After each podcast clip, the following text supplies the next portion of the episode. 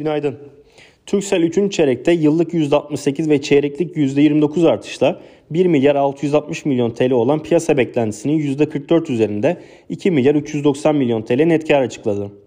Beklentileri aşan faaliyet karlılığı ve yatırım faaliyetlerinden elde edilen 526 milyon TL'lik gelir net karda pozitif sapmaya neden olmuş gözüküyor. FAVÖK 6 milyar 100 milyon TL ile piyasa beklentisi olan 5 milyar 760 milyon TL'nin hafif üzerinde gerçekleşmiştir. Turkcell Türkiye'nin ARPU'daki ivmelenme ve güçlü abone kazanım performansının yanı sıra uluslararası operasyonlar ve tekfin işinin katkısıyla net satış gelirleri yıllık bazda %56 ve çeyreklik bazda %17 ile konsensusa paralel büyüdü. Turkcell uluslararası 3. çeyrekte %79 ile yıllık büyümesini sürdürdü. Karlılık tarafında marjlar temel olarak personel giderleri ve radyo giderleri üzerinde azaltıcı etkisi olan yüksek enerji fiyatlarından olumsuz etkilendi. Net borç ikinci çeyrekteki 21,5 milyar TL seviyesinden 3. çeyrekte 20.2 milyar TL'ye gerilerken net borç FAVÖK rasyosu 1 ile düşük riskli görünümünü korudu.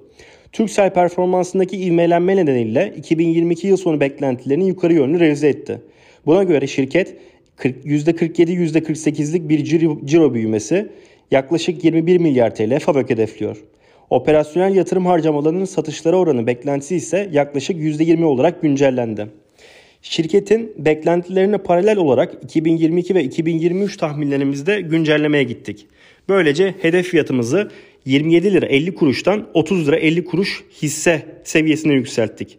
Türksel 2023 güncellenmiş tahminlerimize göre 3.1 EV EBITDA ve 7.6 fiyat kazanç çarpanlarıyla işlem görmektedir.